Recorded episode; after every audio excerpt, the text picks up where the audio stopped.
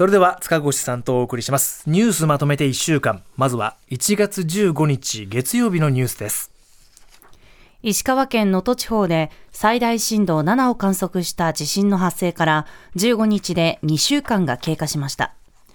この地震による犠牲者は19日午後2時の時点で震災関連死14人を含む232人となっていて現在も22人の安否が分かっていません。以上週の前半のニュースをお伝えしました。ここで募金のお知らせです。2024年1月1日に発生した令和6年能登半島地震とその余震により各地に大きな被害が出ています。JNN、JRN 共同災害募金ではこの災害で被災された方々を支援するため皆様からの義援金を受け付けます。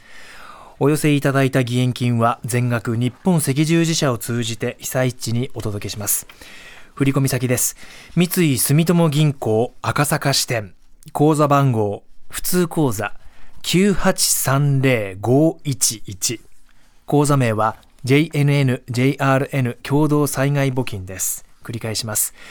振込先は三井住友銀行赤坂支店。口座番号は普通口座9830-511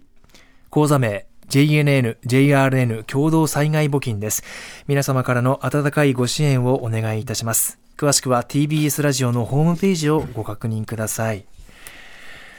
さて塚越さん、えー、今もお伝えしました能登半島地震から月曜日で2週間が経ちました、うん、そうですね、はい、まあ、あの震災全体についてのお話だと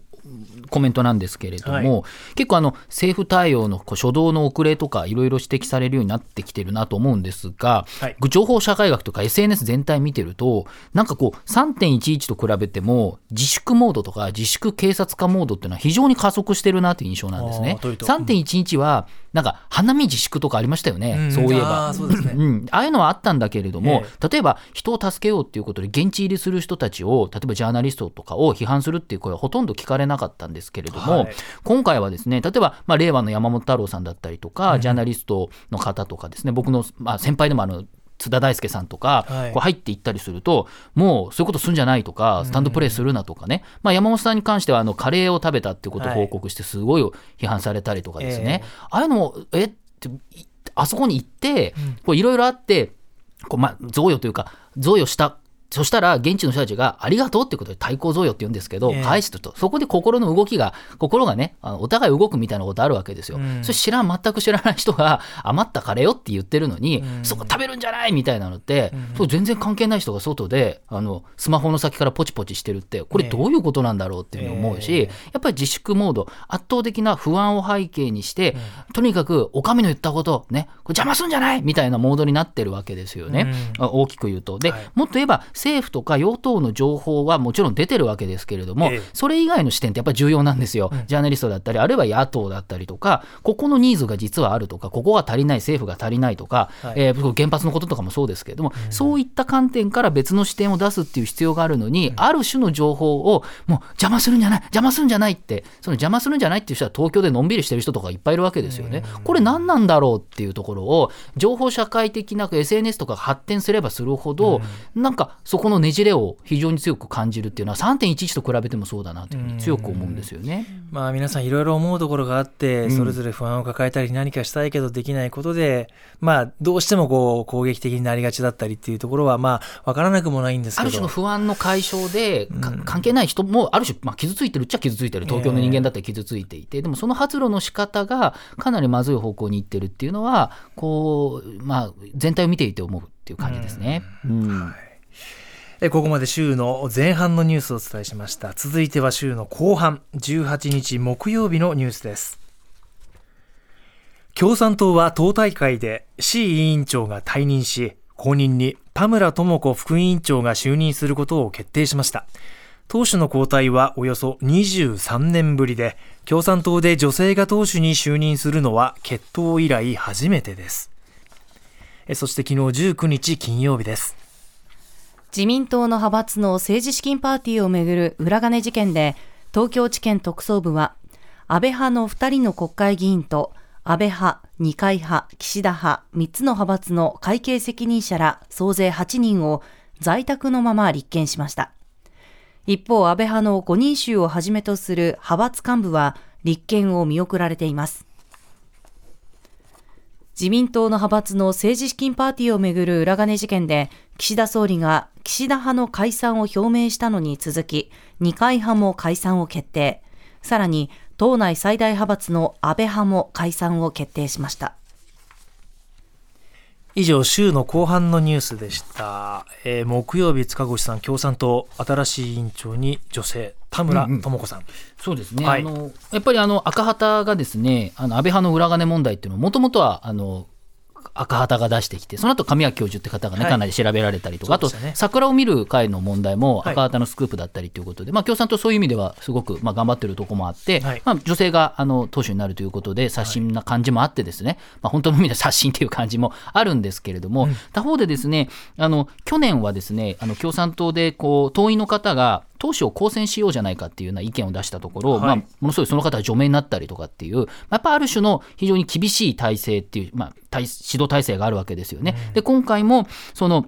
別の方が、別の党員の方がこの問題について話したところ、田村さんはですね、まあ、その党の大会で猛反発するっていうのが、まあ、結構流れているんですよね。それもネットで流れていて、これはもうそのトップの人が、新しいトップの人がものすごいことこう、公でわっと叱責するのは、それはハラスメントじゃないかみたいなことも言われているんですよね。でそれ見るとですね、やっぱりその、共産党の体質といえばそれまでかもしれませんけれども、やっぱりこう、開かれた政党として多くの人を引きつけるっていうことを考えたときに、それは共産党で共産党の考え方あるかもしれないけど、はい、もうちょっと戦略ないのっていうのは、こう、まあ、一人の有権者としても、やっぱこう、政党がこう、人に見せるときに、こういう体質なんだって、それをこう、隠さず出すっていうところは、やっぱね、うんーんって私なんか思いますよね。ね決闘以来100年以上前から比べて初めて女性がね、うん、リーダーになる。もうイメージをガラッと変えようとしてるにもかかわらず。とかいっぱいあるけれども、あやっぱ体質っていうのはあんまり変わってないなっていうのはやっぱ見えちゃいな見えるなというふうに思いますね。共産党はそれでいいと思ってるんだと思いますけどね、あの執行部はっていうことですけど、ね、全体はそうなってないっていうところもあると思いますね。はいはい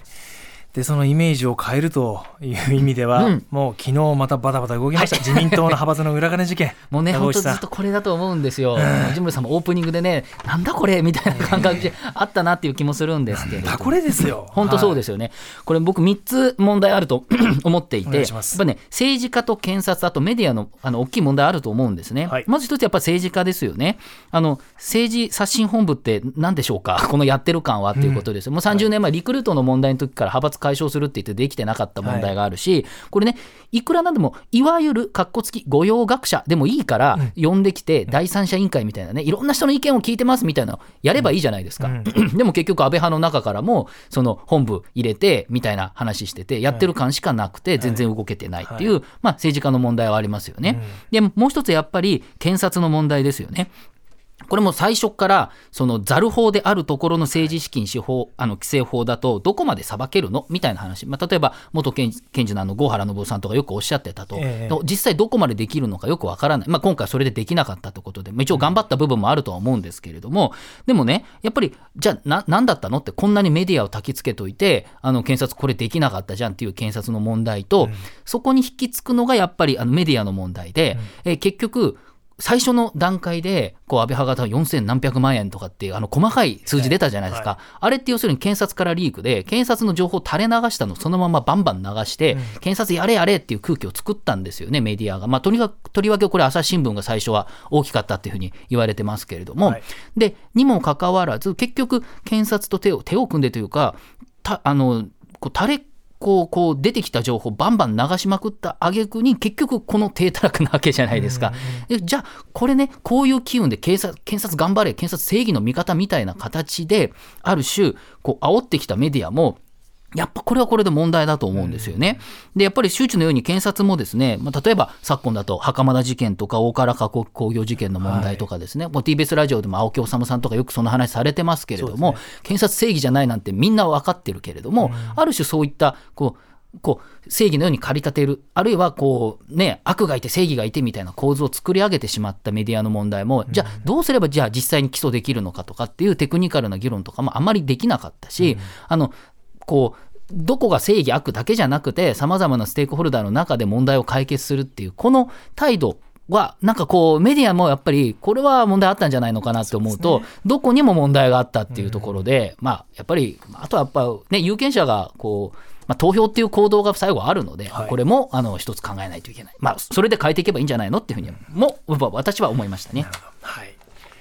はい。えーそしてもう一ついきましょう、えー水曜日に世界から政財界のリーダーが集まるダボス会議で、うほう。ー16日ウクライナのゼレンスキー大統領演説した各国に支援の継続を呼びかけているこの動きについて、これダボス会議って政財界が集まる会議で、ええ。テーマがですね信頼の再構築っていうんですよ、お また信頼再構築しようって。これどういうことかっていうと、結局ね問題はグローバルサウスと言われている新しく大きくなっているところなんですよ。結局ウクライナは支援しますと言いながらも、こうガザとイスラエルの段階では、まあ、圧倒的に力のあるイスラエルをずっと支持するっていうところであのウクライナとこうイスラエルでなんかちょっと足並み違わないかみたいなところなんですよね。でこういうところでいわゆる欧米に対して、えーグローバルサウスはずっとおかしくないかって思ってお前らの言いたいなんかなんかまあお前らが思思ってることじゃないかと、うん。まあ、そういうのも含めて信頼の再構築って言ってるわけですけれども、じゃあグローバルサウスがどういう態度を取るのかっていうところをこの会議なんかでは私は注目してみた方がいいと。やっぱり、あの焦点はアメリカがとかっていうよりかはグローバルサウスっていう形で見たときに、はい。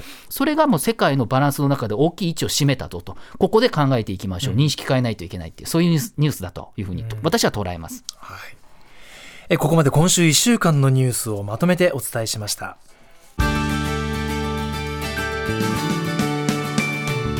まとめて土曜日